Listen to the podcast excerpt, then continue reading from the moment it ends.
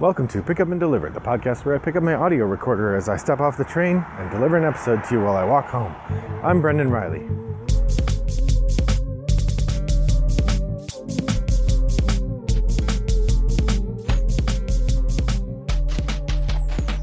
Well, good afternoon, listeners. It is a lovely day here in suburban Chicago. And by lovely, I mean temperature wise, not sky wise. It is actually a little overcast. It doesn't look like it's going to rain on me, but it looks like it could rain if it had a mind to. I'll put it that way. I'm walking home. It is my, my first day of class is done, finito, and I'm happy to be strolling home and talking to my friends. So I was listening to the So Very Wrong About Board Games podcast, and they did a review of It's a Wonderful World and It's a Wonderful Kingdom. Now, It's a Wonderful World, I really like. That is a fantastic drafting game with really unusual mechanisms, particularly the way that you are not allowed to hoard resources. You either have to use the resources immediately or discard them at a very unfavorable exchange rate. And I was thinking about the way that that game makes use of cubes. And I realized I don't think that I have made episodes focused on particular components before. So I thought I would. Hence, cubes. What I'm going to talk about today are different games, different ways that cubes get used in board game design, and then my five favorite games that use cubes in an interesting way. So to start with, uh, the game that I think of as an early game that uses cubes a lot would be Risk. The classic or a deluxe edition of Risk came with lots of cubes to use for armies, and cubes are often used to represent control or resources. Those seem to be the two most common things that you would use cubes for. In terms of control, you would have something like 1960 The Making of a President or Twilight Struggle, where your control of an area is indicated by the number of cubes that you have on it. And you undo your opponent's control by removing their cubes. Cubes represent a kind of strength. You also have cubes as military units. Like I said, in Risk, there are games like Wallenstein or Shogun in which you drop cubes in a tower and them coming out of the tower helps. Or Amerigo, I think, is another one. The way they come out of the tower or the number that come out of the tower becomes a kind of a determining factor in what happens with the cubes. So those I think are two of the most common and early uses of cubes. Like I said, they also can be used to track resources. You have a certain number of cubes and you spend those cubes to do things. I think modern games tend to have moved toward other kinds of tokens as well, or instead, but it still is not uncommon for cubes to represent resources. In particular, one example of that would be Century, uh, which uses Century Spice Road, which uses cubes to represent spices. Now, I would I would suggest that this is a lack of uh, quality choices or quality components, in that the spices in Century are meant to be spices. So I would be more interested in seeing some shaped wooden pieces that represent these different spices visually. You also, like I said, using cubes to control thing to indicate control, something like Egizia, Shifting Sands, or Imhotep. In these games, you have cubes that represent your input in a certain area or your share of control in that area. Now, there are a couple other games that have used cubes, and I would say poor ways or ways that could have been done better with other things. To start with, Wingspan. In Wingspan, you have cubes to represent your action markers, your turn actions. And uh, at the beginning of the game, you have eight cubes, and over the course of the game, you get fewer. Each round, you lose one onto the bonus board. And I can see why cubes are a good choice from a mechanical standpoint. They're small, they're easy to maneuver, they don't take up much room on the scoring board. But at the same time, they are pretty anti thematic. And the most common thing that I see people making and buying for wings as wingspan accessories are alternate cube tokens. In fact, my set, because my wife forgot that I had some, has two sets of alternate cube tokens. We have birds, little birds that you can use, and we have little bird houses. In both cases, these feel more thematic and more interesting than the cubes that Stegmaier gives you. Similarly, I feel like Lords of Waterdeep, which is a game all about moving cubes around, would be much more interesting and thematic if they had made a little effort to make the cubes reflect the types of figures that you're using. Uh, as is commonly known. In Lords of Waterdeep, you are recruiting fighters and wizards and rogues and fighters, wizards, rogues, and clerics to go on missions on your behalf. And those people that you've recruited are represented with different colored cubes. The result is that people just refer to them as cubes. They don't actually talk about them as fighters, wizards, rogues, and clerics. They say, Give me a black cube. Now, whenever I've played, we've always enforced the thematic language that you have to use the language of the resource type when you're recruiting it. But ultimately, the game just comes with cubes. So, those are some games that I think have not used cubes as well as they could have. As I head toward the end of the episode, this is a little bit shorter one. I want to share with you five games that I think do use cubes in an entertaining way, or in a way that I think works really well. Uh, first off, uh, from the point of resources, I have two games. First is Tiny Towns.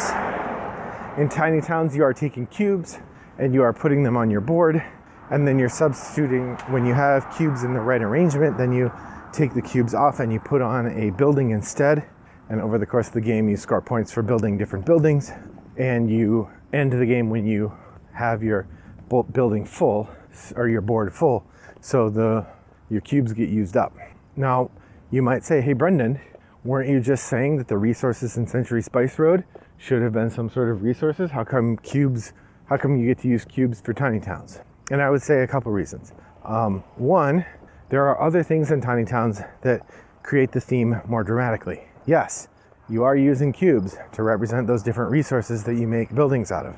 But the cubes then turn into little wooden shaped buildings. Those little wooden shaped buildings are really nice, and having them be different, dramatically different from the resources, makes it easy to look at someone else's board and understand what they're doing. So there is a pragmatic reason for not using shaped resources there, and there's also a narrative reason or a, a thematic reason in that you get these nice building, these wooden building pieces. So it's not as big a deal if you don't get shaped resources. So that's why I'd say tiny towns can use resource cubes. The other game that uses resource cubes, and I don't have a problem with it, is Sidereal Confluence.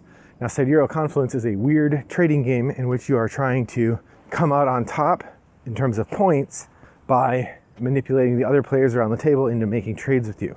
Now, the way the game is set up, everybody benefits from trading, and trading becomes a key part of the game.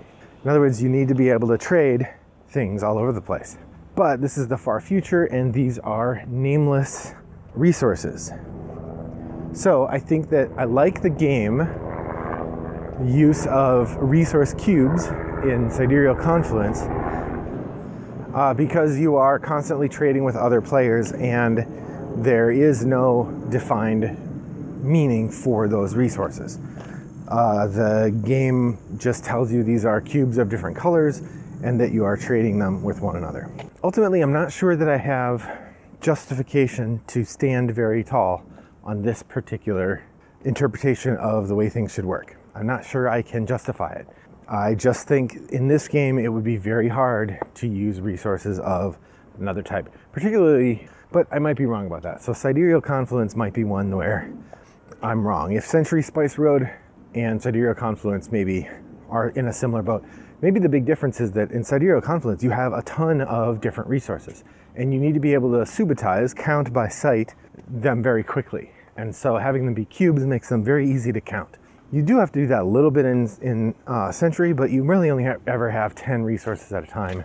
And so having to be able to count them beyond that isn't really that big a deal. So that's why I'm going to say Sidereal Confluence is a yes, while those other games are no. And then finally, It's a Wonderful World. I already mentioned that one as being really interesting. Again, this would be a matter of marking progress that the cubes serve as both resources, but also resources directed toward a goal. And I think using the cubes in that way gives them a slightly different edge or angle to why you would use them. That said, I think if you if it were clear what the different cubes meant in Sidereal Confluence or in um, It's a Wonderful World, substituting those with tokens of some sort would work just fine. I mean, case in point, take a look at Furnace. Furnace uses shaped tokens instead of cubes, and it works great. In fact, it's far more thematic. Same goes for Via Nebula as well. So, you know, I might be a hypocrite in saying Sidereal Confluence and It's a Wonderful World work well with cubes, but I like the way they handle cubes. Uh, particularly with It's a Wonderful World, the many different things you have to do with the cubes makes them flexible in a way that they might not be if they didn't bunch together and stack so well. Then finally, I want to mention two games that use that just have thematically amusing cubes. These are both games in my collection. They're both games that you've heard about many a time, and probably this specific thing I have mentioned many a time, and that would be the poop cubes in Dungeon Petz, in which whenever a creature is assigned to poop, you add a little poop cube to its pen. Now, I won't have to do that again because I have shaped resources sent to me by a listener. So, thank you, listener, for sending me those resources. Uh, so, I have little poops to put in, which maybe speaks that it didn't actually need to be poop cubes. But I'm amused by the fact that the game calls them poop cubes. And then finally, my favorite uh, result or favorite version of this is Martin Wallace's London, second edition, in which your opponents or you, if you're not careful, you get lots of poverty cubes. And of course, poverty cubes are the uh, negative resource that if you accumulate too many of them and your opponents don't, then you end up really tanking your score because the person who accumulated the least sets the bottom and then everyone else takes penalty for all the rest that they have. Uh, and the poverty cubes are deliciously nasty. But again, I don't know that they had to be cubes, but something about the phrase poverty cube is kind of funny to me. So, uh, in and out all over the place with this discussion, but I'm keen to hear what you think about the conversation about cubes. What games that use cubes do you like? Which games use cubes in an amusing way? Should I have mentioned Wombat Rescue, in which the wombats drop cubes because in real life, wombats poop cubes? Why didn't I mention that? I don't know. I don't have the game, so I haven't played it, so maybe that's why. Well, no matter what, that's the end of the episode. So I want to say thank you for joining me today, and I hope that your next walk is as pleasant as mine was. Bye bye.